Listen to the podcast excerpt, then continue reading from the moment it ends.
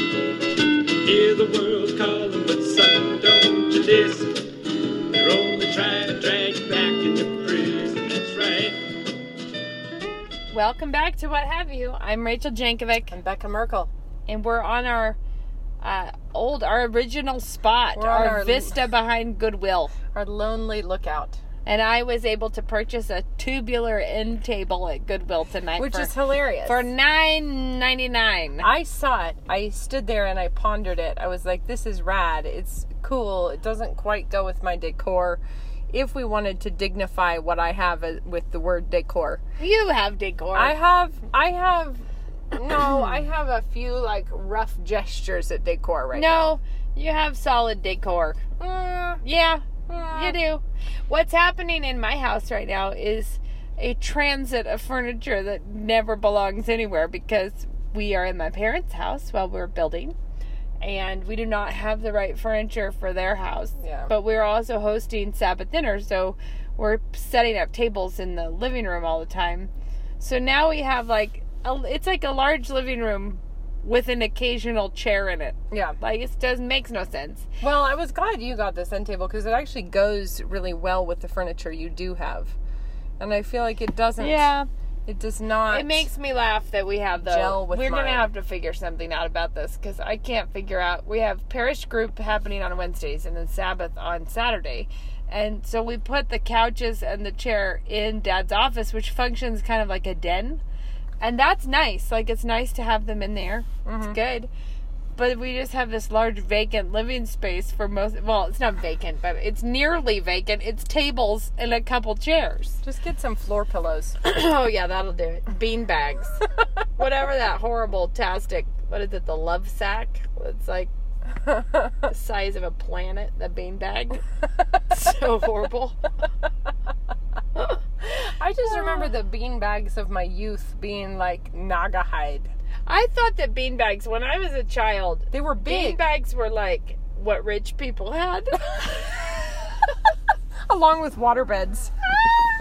I was like, I mean, we could never afford one of those. I mean, we Oh, could man. never splurge it up on a bean I'm bag. so killed about water beds because, you know, like down in Boise, they still have a waterbed store. That when you go driving around through some of the fringe places and There's a waterbed store. yeah, like somebody's still out there buying But- waterbeds. So someone told me once if they're great conversion to the waterbed. Like they were like it was But I was like surprised. Like, has anybody still got that original waterbed? Is it full of algae do now? they last that long? That's the question. Yeah. Did it puncture? Did it grow mildew inside? Like, You know, Becca, I can't tell you. I don't know. I have not been looking at waterbed statistics. plus, think of trying to move it out. Like when it was I remember move it out. waterbeds being really difficult with the edge. Yes, Like because the would, edge was like a hard line. yeah, of- or you'd squidge down in between. you just couldn't know where to get out. No. Like there was no natural way No, to but- arise out of a waterbed. But I only slept on them at like if you were spending the night at a friend's house, and I just remember the feeling of being like squished down inside between the wood frame. It's like when we would like- stay at Granddad's house and our air mattresses would deflate through the night. so you would end up, you would end up like just on the cement floor, pretty much, with, the a deflated. squeaking, and it would squeak and sort of. Yeah, make- like squeaky, squeaky, squeaky, and and I remember never being able to go to sleep there because you know, like the light was different, the place was different. I wasn't. It was just very hard to go. And to if you got too And near the edge, you, it get- would just slip you off. yeah, and I can remember trying to get like under the little pool table. Like, oh, this will be a cozier place to sleep, but nope, it, it wasn't. I think it was about a foot shorter than me, so there was no way of that working. And I just remember always trying to reorg and then being up in the night with a deflated air mattress. Just, it was a brilliant time. Brilliant oh, there. That's funny.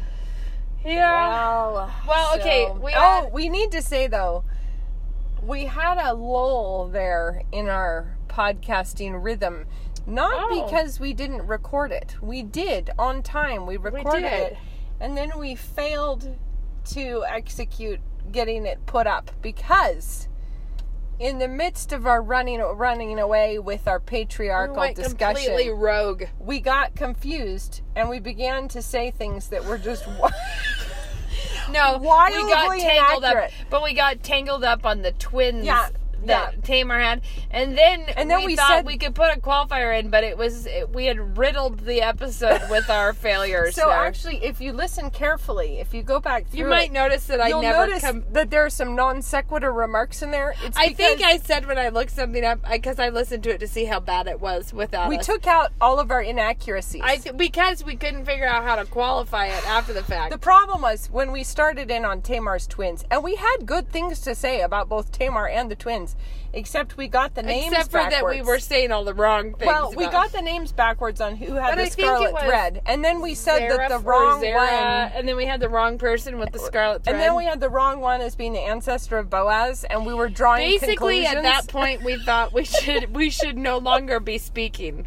We should Well, stop this we- nonsense. We actually, I thought we had some good insight until I noticed tell you. after afterwards. It was like, wait, we got that all backwards. Like we had, Whoops. we had the wrong Because you went back and did that reading. So Yeah. this was a thing. I'm just saying I- that's why that's why I we had to a say, lull. This is what's happening to me.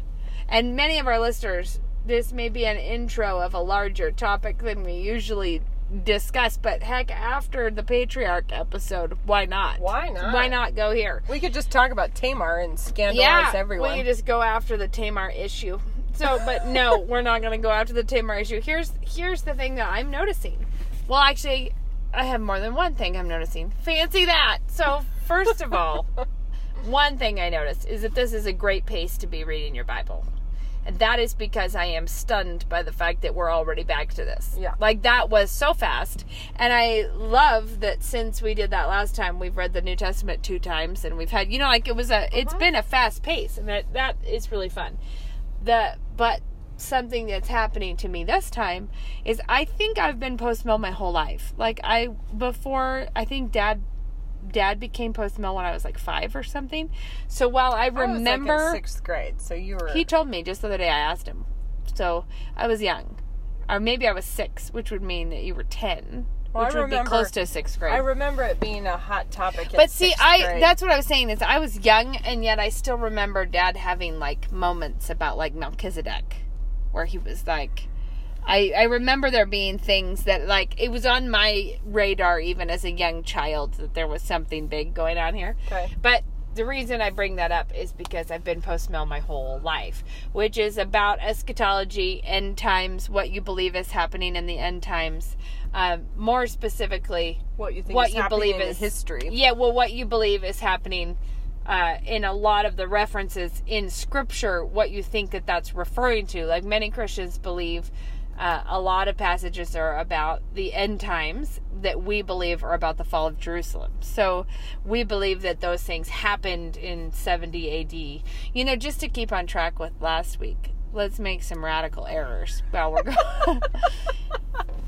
Don't you remember? where you are going? That's what I want to Yeah, know. you're just hanging on for I'm the like, thread that will be of interest to Yeah, anyone. what are we doing? Well, I'm just trying to pan this out for Okay. the listeners who may not care about eschatology. I want you to know what I'm talking about, which is I have always believed that a lot of those things we're talking about the fall of Jerusalem, which means that um, and and really the key, the big difference in postmillennialism is that um, we are optimistic about what's happening in the world. We believe it is that Christ's death accomplished what he meant it to accomplish and that it will work its way out uh, until the whole world comes to Christ and that and that that is our that's what we believe is happening. So the place that we think we are in history is radically different. So right. we would not say when we see something horrible in the news um, It's the sign of the end. it's a sign of the end Yeah, times and right. and and we don't think that it's we think that we're still working the gospel is still working its way out from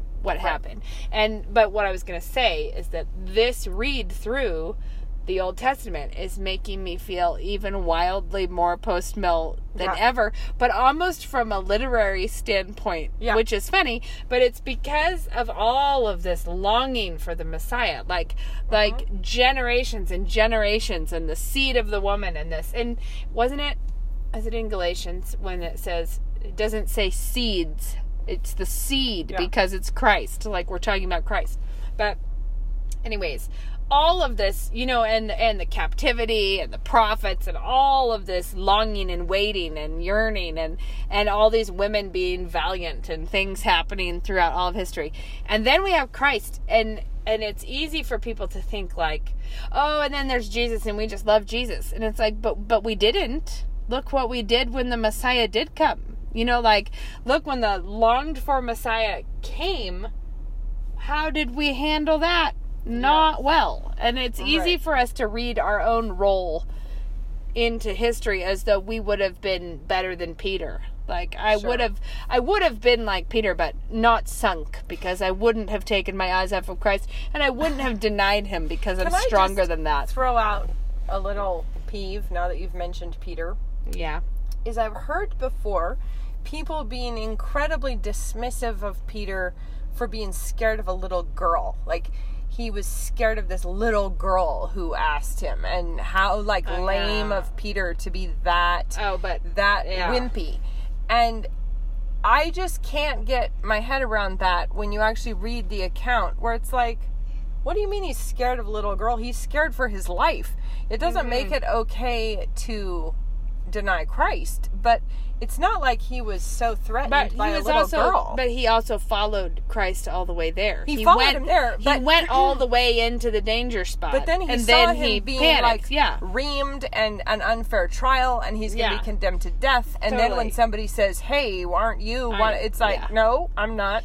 He's not scared of the little girl, for heaven's sake. No, sakes. it's not like she was gonna say something rude to him. It was like the danger of being But killed I've- yourself. I but know. I I've also seen have that to say, multiple times. I well, okay, but this is the point I was trying to make about being post mill.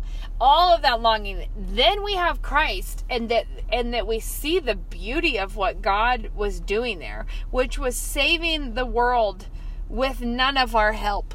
Like none of it. You know, like Yeah. he he does this amazing and and everything about it is not what we would have expected. It's not how we think you win. It's none of those things. But I think that that I I just realized for pure balance of the story and the scale of the narrative it's not like well then that happened and and jesus accomplished the salvation of the chosen few and then it's a wrap everything else goes to hell Right. because because the reality is that with all of that longing for redemption shouldn't there be something to balance that out on the other side Well, of the narrative thing like is, Christ did not come to condemn the world, but, but to, to save, save the, the world. world. Yeah. And and the thing that you think is like, but I we also believe that he came to save the world, and he did it. Like going to. he accom- but he accomplished in his death what he intended to accomplish, and that we're not still looking at that as though that was a fail.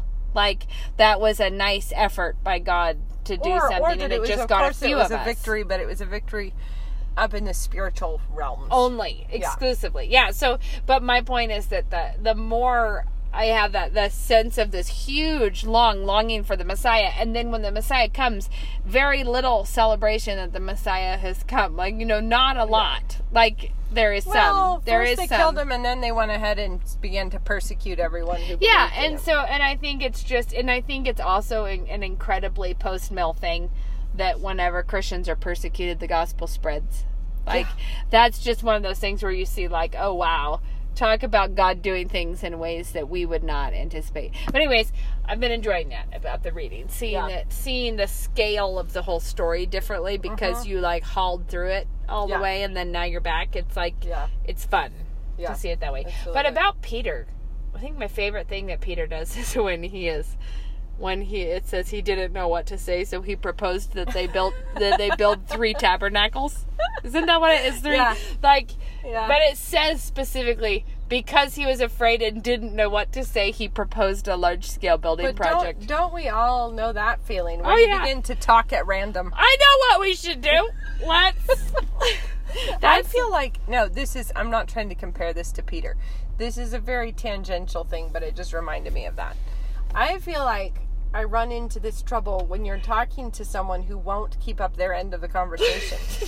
so, it's the burden of the conversation. and then you find yourself saying things that you're like, why? Why am I talking No, about this? I feel like my eyes are rolling into the back of my head, and you're like, "Stop talking about what you did in elementary school, Rachel. Nobody cares."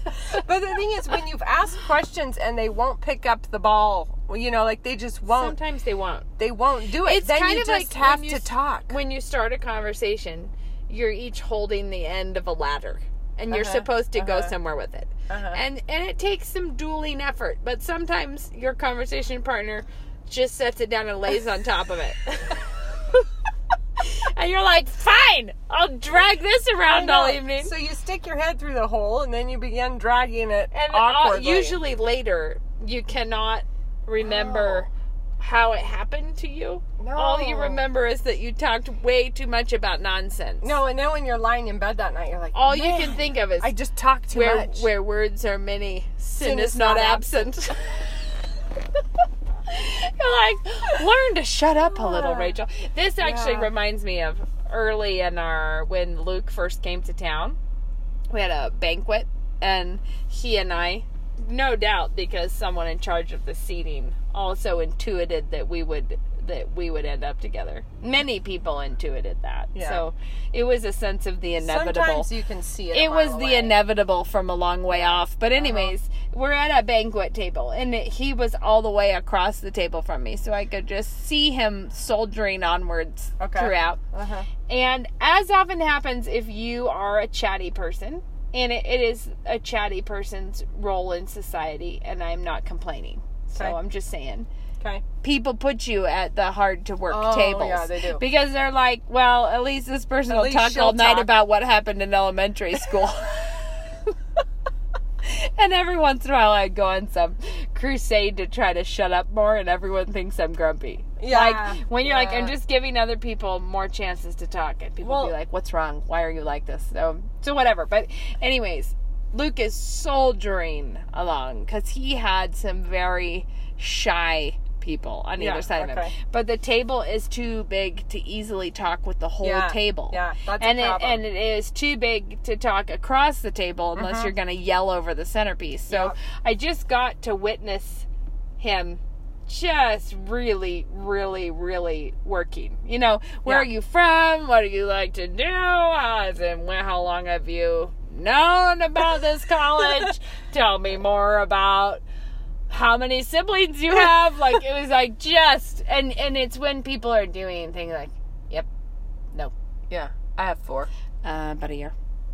I heard Just about just deadpan, deadpan. my brother told no, me about it. Nothing. Yeah. Just like nothing to bounce back. Yeah. Not even like I've only been here a year. Tell me about you. Yeah, You know, like just no No. no, res- response. no. Like they do nothing. not hit the ball back over the net. No, and then and then Luke says, just doing the awkward hardcore like he can do sometimes. He says, "Well, I've asked you guys a lot of questions. Now you can ask me some."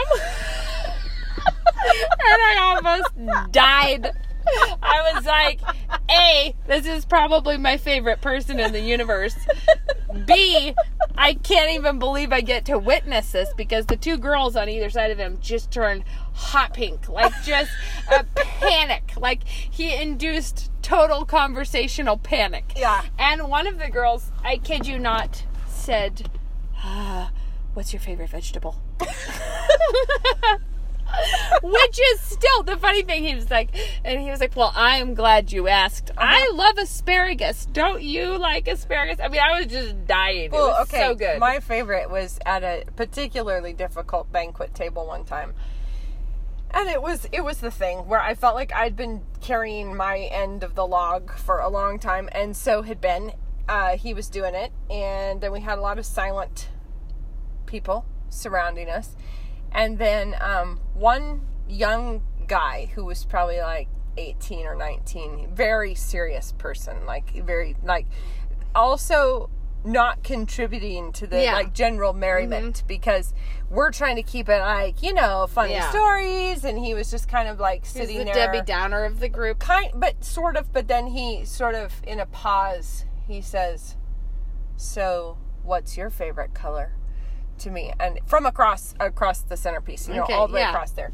And I loved it. I was like, "This is awesome because you are trying." So I'm like, "I will run with this." So I was like, "You know what?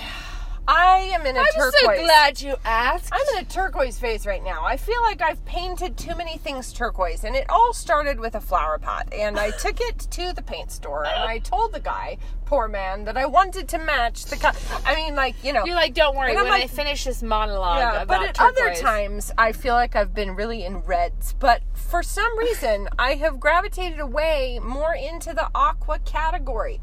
It was so funny, and I just went And with then- it for quite some time. Did it not? Did it? But it was still no one of my favorite questions. favorite questions at a dinner table. Is so Tell me about that. But then, but then color? you know he had to have just been congratulating Yeah, himself that boy did did. I ever get I- her favorite subject. I got the ball. this is also rolling. this is also how Becca one time over enthused about carrot cake.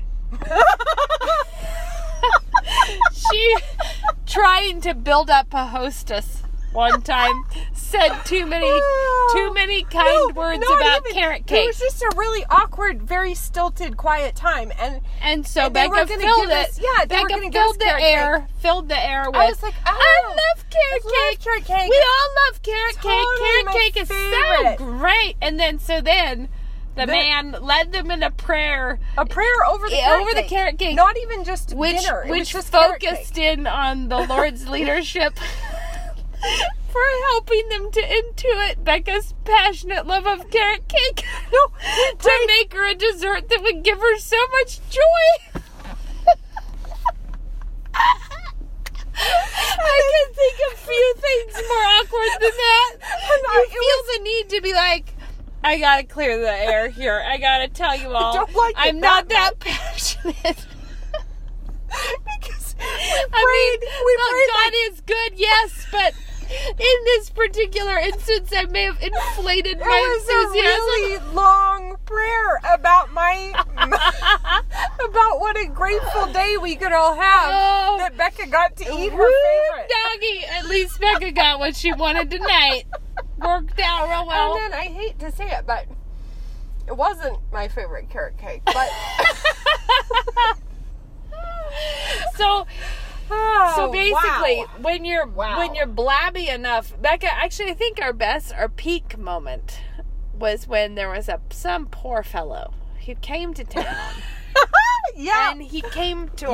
our family dinner table. he did. He did. And if you so the we funny were. It was is- just five of us. fun it's just five of us, but it was all five of us feel the burden. Yeah. There was nobody there. Well, Dad probably was the least. I recall that he was there in because it was the 90s. This was less weird, but you know how we were all wearing like long uh knee length denim shorts, like jeans that were cut off above the knee basically. Okay. Hemmed, hemmed above the knee. He was but and then cuffed a little bit. Remember those? okay, More. sure. Yeah. anyway, I'm with ya. he was he was wearing purple ones. So Oh. like purple denim Right. Short pants. well, whatever and the then, case is- and then a purple t-shirt. So he came, and I think he intended to come to NSA. Maybe. yeah, He came, and Mom invited him to dinner, and Yeah. he came to dinner. I don't know what gave him steeled his nerves to get the man to come. I don't know But because he he, was came, scared to death. And then he just sat at the table and spake not. no, Like I don't think No. he responded to questions. no, we probably asked him what's your favorite color. I eh? think and how about like, purple? Is it purple?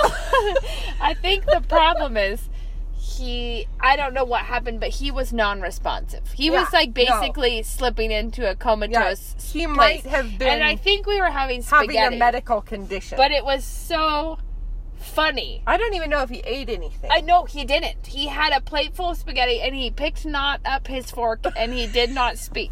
And he sat there at the dinner table oh, and basically acted on us like a Mento in a Coke bottle.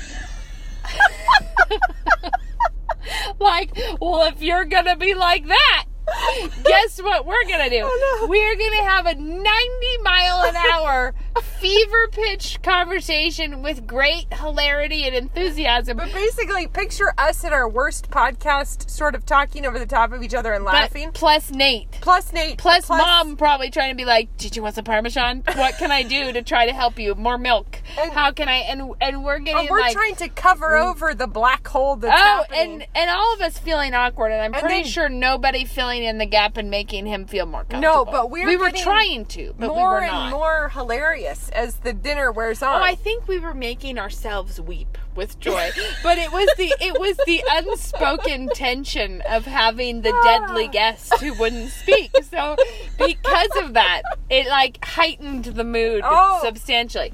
And then he left and drove all the way home and was never more seen. We're like, welcome to town. And then he was already in a bad place before we acted like a bunch of hooligans at the dinner table. But that apparently did not comfort him and make No. him think he would like to be here. it didn't bring him into a more casual state of mind. And so he just turned around and left. And we thought, well, that was a piece of hospitality gone wrong. I'm pretty sure mom was probably like, children, Oh, no, I why? I remember her feeling like, thank goodness someone was talking. It was like it was Really? I, I'm sure she thought maybe we could have cooled our baby jets a little bit more than possible. It's possible we should have reined it in. Uh huh. wherever you are, man, we're sorry. This is something that I'd like to say on behalf of extroverts everywhere. Just all of you. Introverts are the only people who are given lots of articles about their great powers. Nobody writes. Or- well, if they do write them about extroverts, I don't read them. Maybe that's the problem.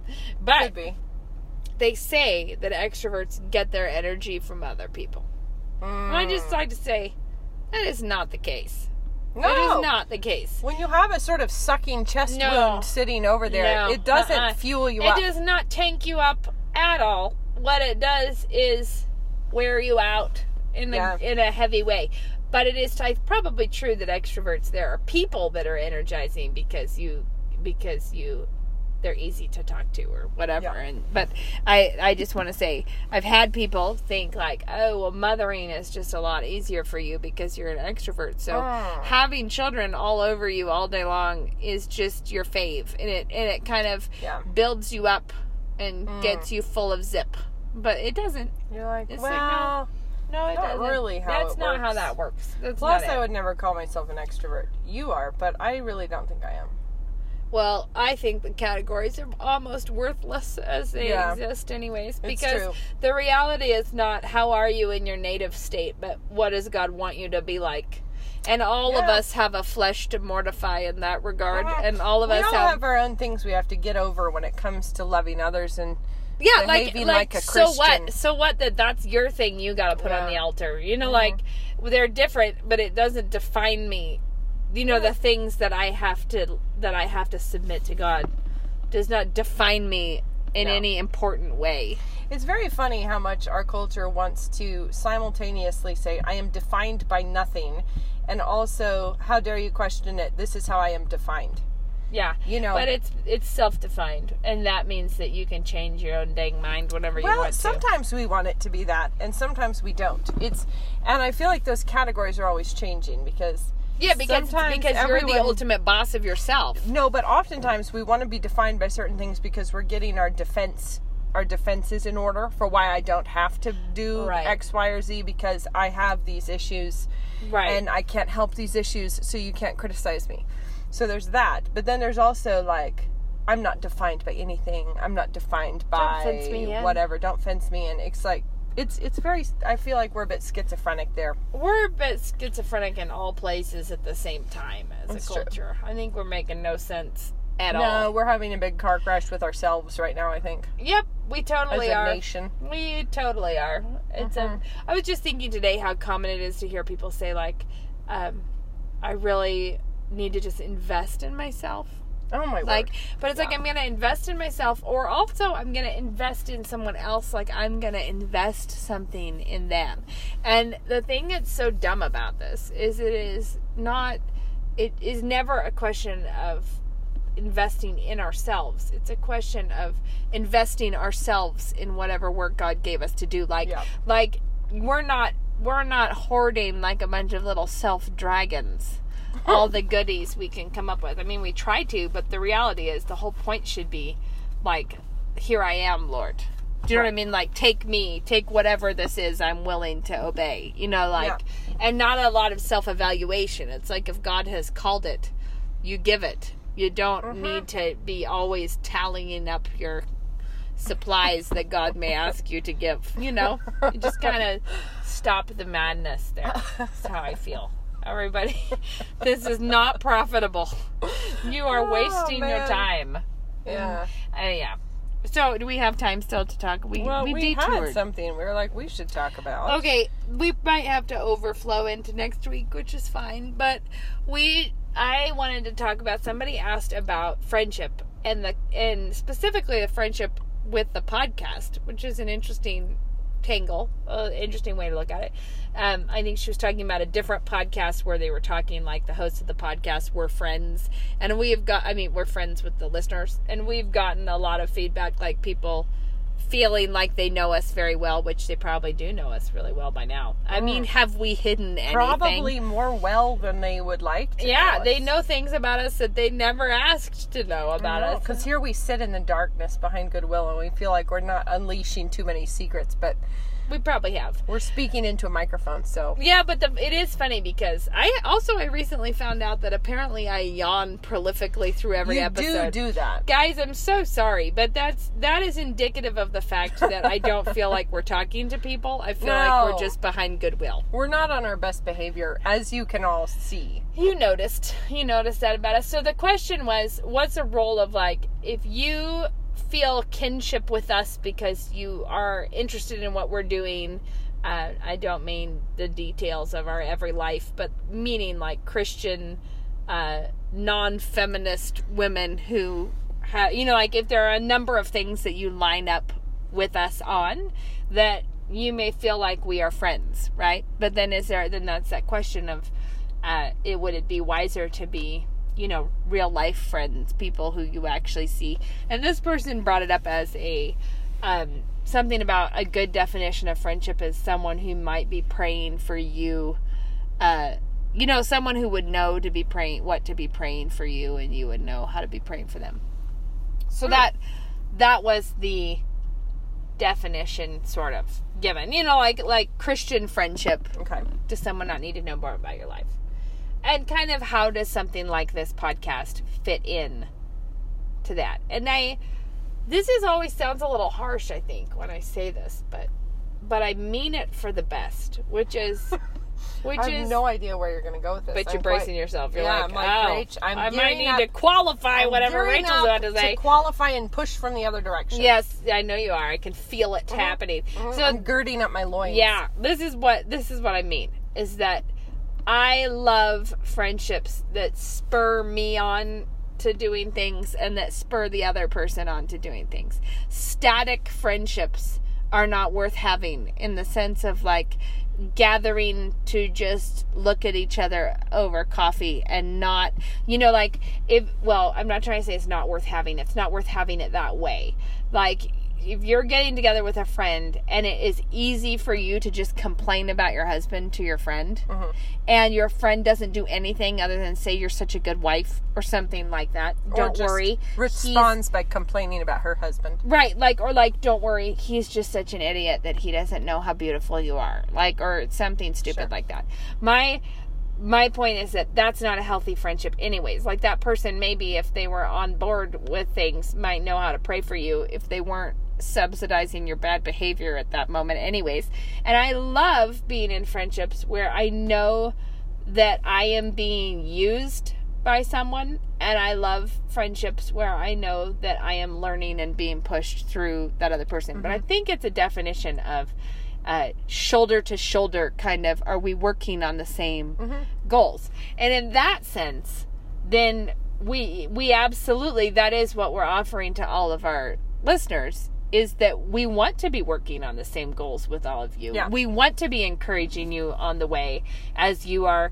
Some of you tell us things like you're doing your laundry and cleaning your house while you listen to us mm-hmm. because we want to be, I mean, not, but we want to be encouraging you to be a more cheerful, godly wife and mother who is seeing the kingdom work before her enjoying that. And so I guess the thing is is that if you think of it in terms of shoulder to shoulder, we don't have to all know each other's birthdays and be thoughtful all the time to be actually actively encouraging one another in the Lord. Like and that and that it is a completely different kind of friendship. Yeah, I would just say that that I I think that there's um friendship is a very broad term and I think that it's there are obviously closer friendships and more sort of wave at them across the grocery store kinds of like you know like uh-huh. more loose friendships and acquaintances. and then there are, I think, sometimes technology gives us this interesting kind of friendship. Where, Yeah, that we wouldn't have had before. It's not the same as if we were next door and you could borrow a cup of sugar and babysit the kids if I had to run out really Yeah. quick. You know, it's not that kind of friendship, but it doesn't mean it's not a friendship at all. But I do think that I think it's more um, a category of like co-laborers. but I think that friendship, you know, if we're including in it unhealthy, you can have unhealthy friendships. Right. Um, I I really think Toby Toby Sumpter has made this point before that I think is really quite profound. That when it comes to your entertainment standards, oh yeah. the people you spend your time with and you emotionally invest in in some way, you care about that character on the show. You care Mm-hmm. No, it doesn't. them. It does not have to be a real life person No, for you and- to have invested your friendship in them. Yes, and there are people who are more devastated about the closing of the final episode of a show than they are about an actual friend moving to another state. Like because they care so much more Yeah. about the fictional character. And his point is the Bible doesn't tell you a lot about TV shows you should watch, but it has an awful lot to say about the friends, that you have. And what your, if you think about your entertainment standards, is actually being company. Like Yes, what like kind of what company do are you keep? keeping? Are And- you keeping company with a bunch of foul mouthed Yeah, heathens? and- like, well, you are disobeying God. Yeah, and I think that if you, I'm sorry, this has diverted the conversation slightly, but I think it's important. If you Did went we have a real thread we were yeah, sticking we did. to? Here's our outline that we, Yeah. Mm-hmm. our whiteboard of all the points. Um, no, I think that uh, if you went through the book of Proverbs and you only pulled out every proverb about friendship and what should you look for in friends and what can the wrong friends do to you, Mm. and then you compared that to the to the people you spend your evenings with. But also, uh, also, your evenings in total privacy and intimacy. Yes. With because you're not actually hanging out with those filthy friends down where the older ladies in the church will see you. where your pastor might bump into you. Where you'd But be see, like, here's the "Whoa, do I you hang see out with these people?" Yeah, I see this like, you know, on Facebook and it actually really annoys me every time I see it. Now we know. Every time somebody will throw out like I need a new show to watch and and then people come galloping in with all of their recommends. And it really appalls me when you have Christian women who are recommending to each other pretty filthy stuff and they're like, "Well, it's not family friendly." Oh or, my word! It's or pretty when rough. people or when people share links and say it's not safe for work, like you can't, Yeah. you shouldn't click on this when you're in a public place because you know. Yeah, or it's like, um, like yeah, it's the f bomb every third word, but it's incredible, and But or it's boy, like, is it worth all my time? Like while you're at yeah, home, like and so really? if you're if you're the kind of person that spends a lot of time watching that kind of show, where it's like, yeah, everything you watch is rated mature on Netflix or whatever, um, just go through the book of Proverbs and ask what Solomon would have to tell you about the company you're keeping, and does it rub off on you? Like we we Totally. know that bad company actually corrupts good morals. You go into it with good morals and you come out with bad morals because the company you keep actually does have an impact on you. And I think that if you look at your um, the characters in the books you read, in the TV shows you follow, in the movies that you watch, whatever it is, if you are forming friendships, and granted, they're like strange, uh, kind of like vicarious friendships. Um, That require nothing that of you. require nothing of you just sit person. around and stuff your face with popcorn. Whereas, whereas actually, or wine. You're drinking wine and yeah, being corrupted. And, and you think like, but In if the privacy of your I remember home. Grandpa saying that he couldn't stand to watch some of his those things because all he wanted to do was climb into the screen and counsel all the characters. And it is so true because you think, are you actually learning? How to engage with sinners who need the gospel? Or are you learning how to be entertained by their destruction?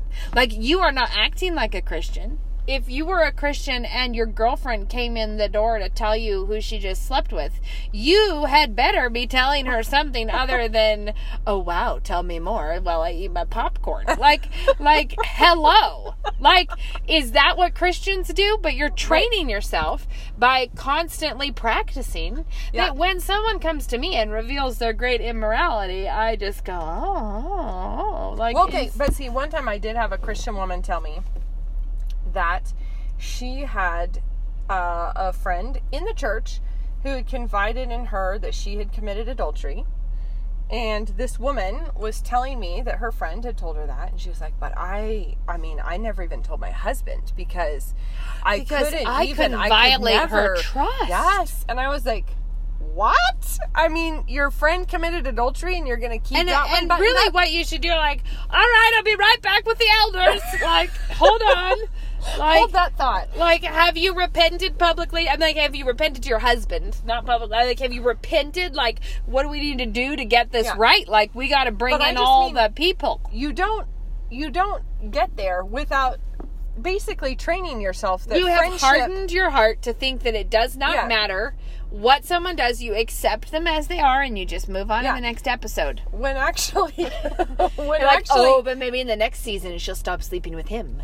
Yeah It would be better then. and then Maybe they'll get, it Ooh, I have to know the details. and now she's selling drugs Oh, could that have happened? Like, tell me more, tell me more. And then it's like instead of using the emotions that God gave us to be driven to greater holiness and effectiveness for the gospel, we're training ourselves to just be entertained by whatever a pagan society dishes up Yeah. to us, and that we get passive and more passive Yeah. about it until we're like, well, interfering in other people's lives just seems so not kind. but see i don't i'm not saying that you can never watch anything that has a sinner in it i mean you know I we're, can't, like, I we're not there we're not at that place but i do think that you cannot uncritically watch and then get emotionally attached to characters like that because it doesn't matter if they don't exist. They can still be your friends and they can still corrupt you in the gonna- way a real friend actually could. totally, And I'm going to read it. Oh, finish it. Well, I was going to say on the flip side, I think you actually can have um, long distance sort of via electronics friendships with people who can encourage you and actually can exhort you uh, to be more and more Christ-like and and that kind of thing. And you can form friendships that way too. So I think um, it's different than the the lady who lives down the street and you can go jogging together. It's not that kind of a friendship, but it doesn't mean it's not a friendship and that it can't be both um, used for building up or for tearing down. I think both are possible through these kinds of totally. like strange friendships. so I'm I going to guess. read a proverb since you were saying about this. I'm going to say, let's read a proverb specifically applying it in your mind to what kinds of shows you're watching. Okay, go for it. You it. know, like what kinds of series you've binged on. Yeah. Uh, Enter not into the path of the wicked, and go not in the way of evil men. Avoid it, pass not by it, turn from it, and pass away.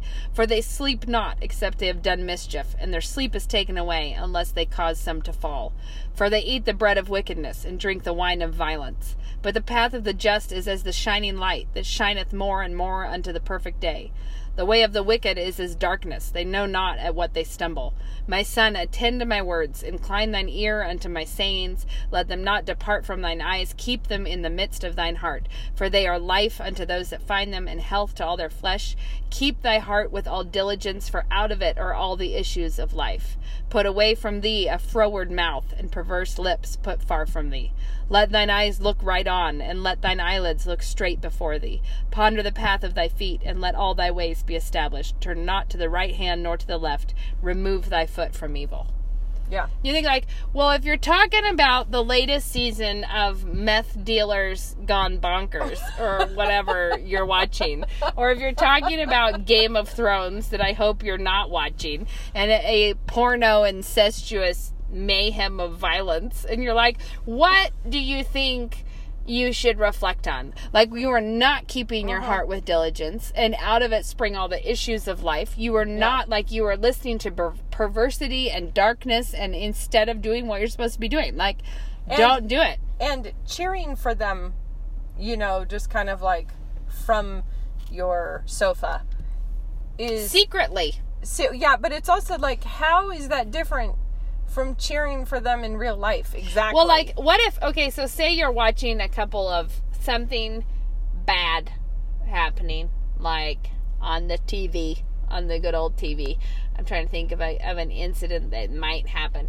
Like, what's the difference between watching a couple fornicate on the TV versus if someone was doing so outside your window? Pulling up a Right. glass of wine and settling in. like, oh. what the heck are you doing? Like, this is not. This is not what where you it'd be should like- be, friend. it's like, well, kids, I'm not sure that you're old enough, but Dad and I'll. You know watch. what?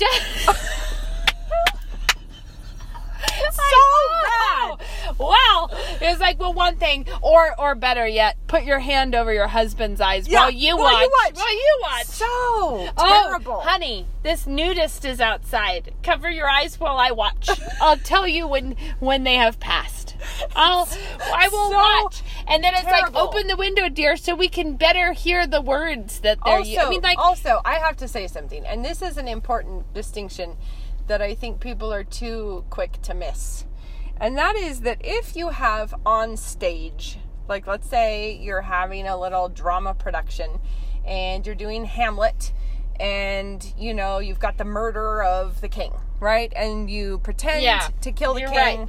And you drag the body off the stage and you're like I you know where you you're going with this, yes. have pretended to commit murder on the stage.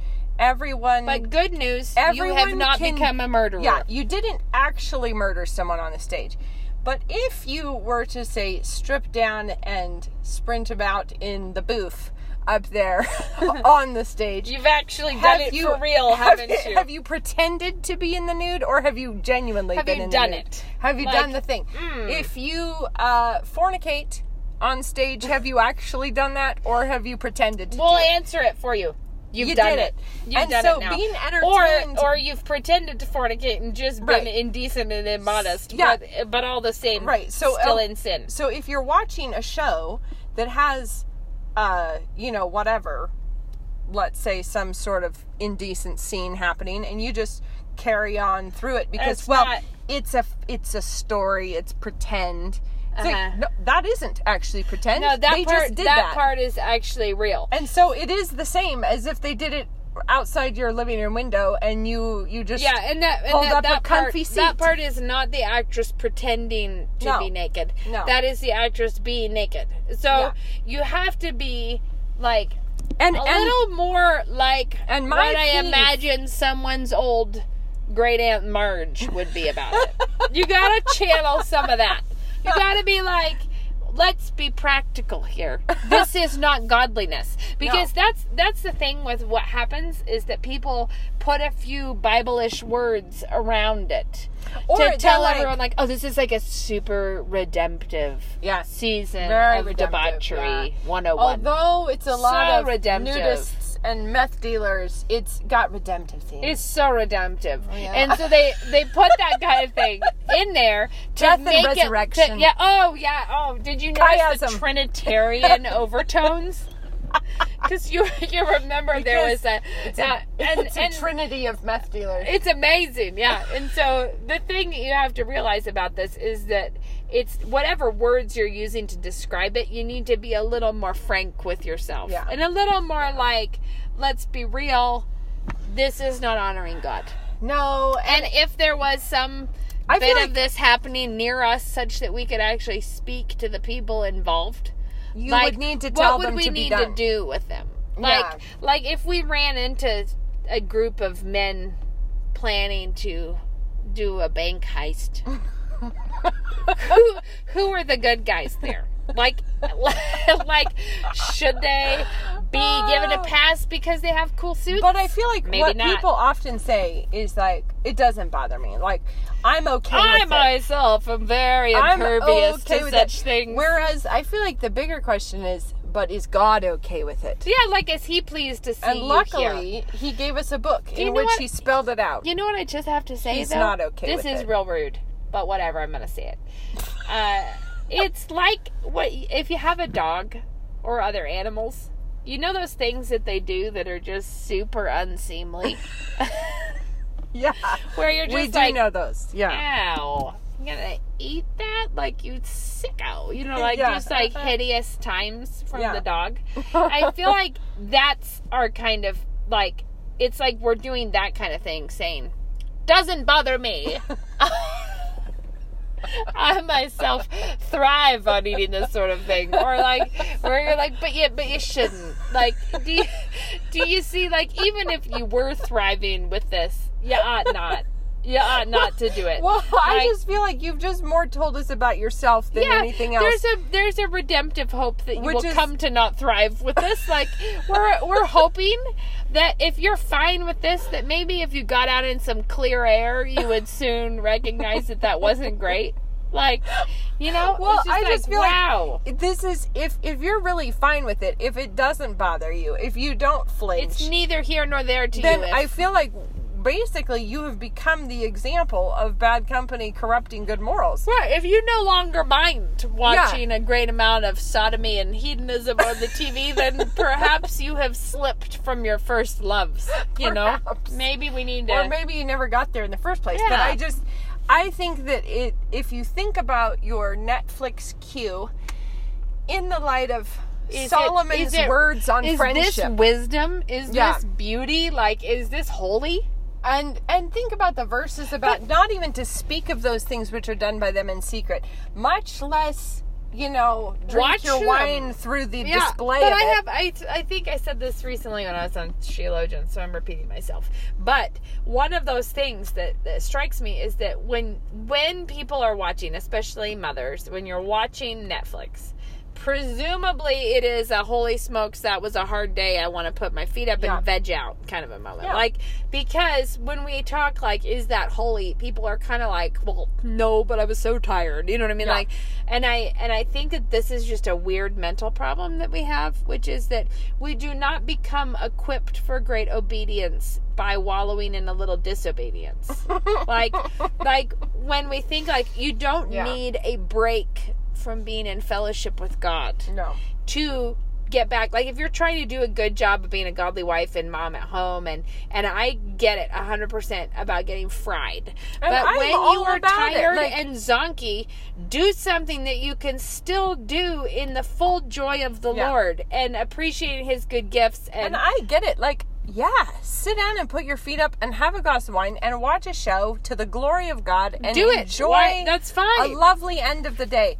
But just have a bit of discretion about your friendships that you form in that and hour don't of the and evening. don't be a ding dong thinking that you can't press on with life if you haven't because I think what often happens is it becomes the place people are trying to escape to. Yeah. You're not being equipped for your life. You're No. you're being increasingly dissatisfied with your life because Yeah. you want to escape to this alternate wrong. reality. Yeah, and there's nothing wrong with having a break, and it's just a relaxing time. It doesn't have to be like, oh, you can only know, watch but educational but you shows. don't know, but you don't want to try to be. You don't want to be watching a show that you would feel awkward if the Lord walked in on you watching something. No. You know, like you have to think about that. That it's or your not. pastor walked in, well, or your yeah, but I mean, like you think your you grandmother. want to still be honoring God Yeah, when you're taking time off because Yes. you can rest in the Lord because and are, you can But what are friendships if not those times joyful time along the way. Yeah, like and Solomon has words about it. I'm just let's go back to Solomon. Like he has words. just bring what- it back to the words of What Proverbs. kinds of friends ought you to have? and That section I read, by the way, is in not? Proverbs 4, which is really applicable to everyone's entertainment standards. Yeah. It's applicable for all of us.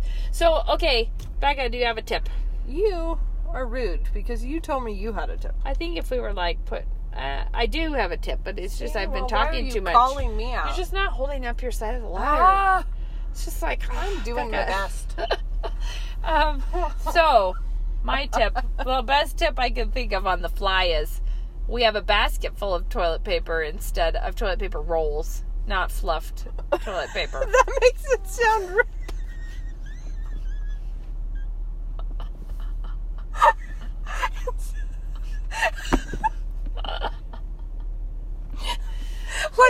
Just a big wad of loose Kleenexes in a in a basket. But it's because at our last house, You're gonna have to start over. at our this. last house, we could never find the little spring-loaded things that go in there, and I kept buying new ones, and they kept getting like knocked out, and then someone would step on them and they break, and it'd be like the spring. It's like we can't keep things like that together in my house, so Okay. we've sort of fallen down the way until we just keep a large basket of toilet paper rolls in the bathroom. Yeah, rolls. You know They're what? on rolls, guys. You know it's what? not just fluffed. Sometimes you think, why not save myself some energy? But doesn't it end up with a lot of little nubbins of toilet paper rolls in a basket? No. I mean, it's fine. No. It works out. It works out fine. Every once in a while, I have to go in there and I'm like, oh, I'm yawning.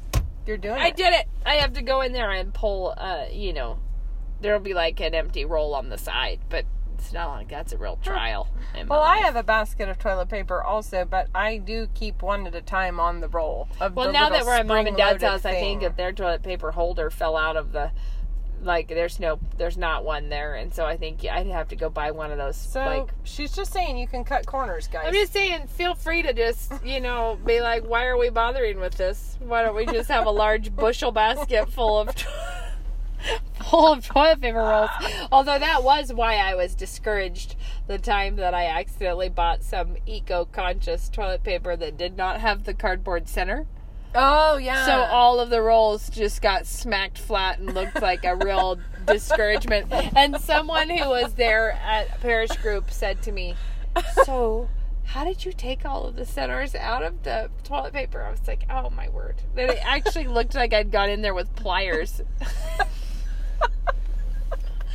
really needed them for a have- craft. Real. Had to whip through the whole stash. working on your fire starters. Oh. My forbidden fire starters. Guys, I mean, there's nothing like the patriarchy to really put the kibosh on great things.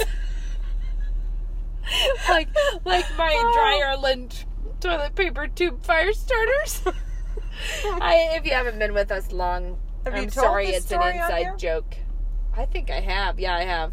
Really? I I had this hot idea. I whenever I was like, I always have toilet paper tubes, and I always have dryer lint, and Yeah. someone. These things are always with us. And if you stuff a toilet paper tube full of dryer lint and then you roll it up in wax paper, it's a fire starter. I still see the sensible nature of this. and I was like, well, look, it's a bunch of junk I already have. Yeah. Mixes the fire starter. And my husband was like, no. I, I will not live a life where my wife is handcrafting toilet paper fire starters. and he was like, I frankly forbid you from treasuring your dryer lint. and you're like, where are the Christian feminists when I I'm need them? "Oh, the one time that I've really been put off by this patriarchy situation. Luke, Luke is allowed to ban toilet paper fire starters in our home. I'm gonna give him that, guys. I'm like, man, lost a lot in this whole submission gig, but that, no, You can just go gather up some pine cones. it's just a joke. Yeah, dip him in wax, get him going. Yeah, no, he just felt like there was something truly undignified about having that. He's like, I'm gonna, I'm gonna treat myself to to a real man's fire starter. It's like you get the impression like I've been like I'm gonna sew you your jeans from here on. It's like one thing you're gonna not do is sew my jeans.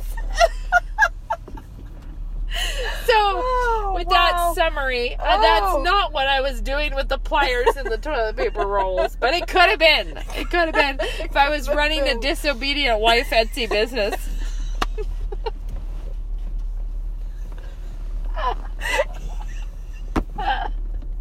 So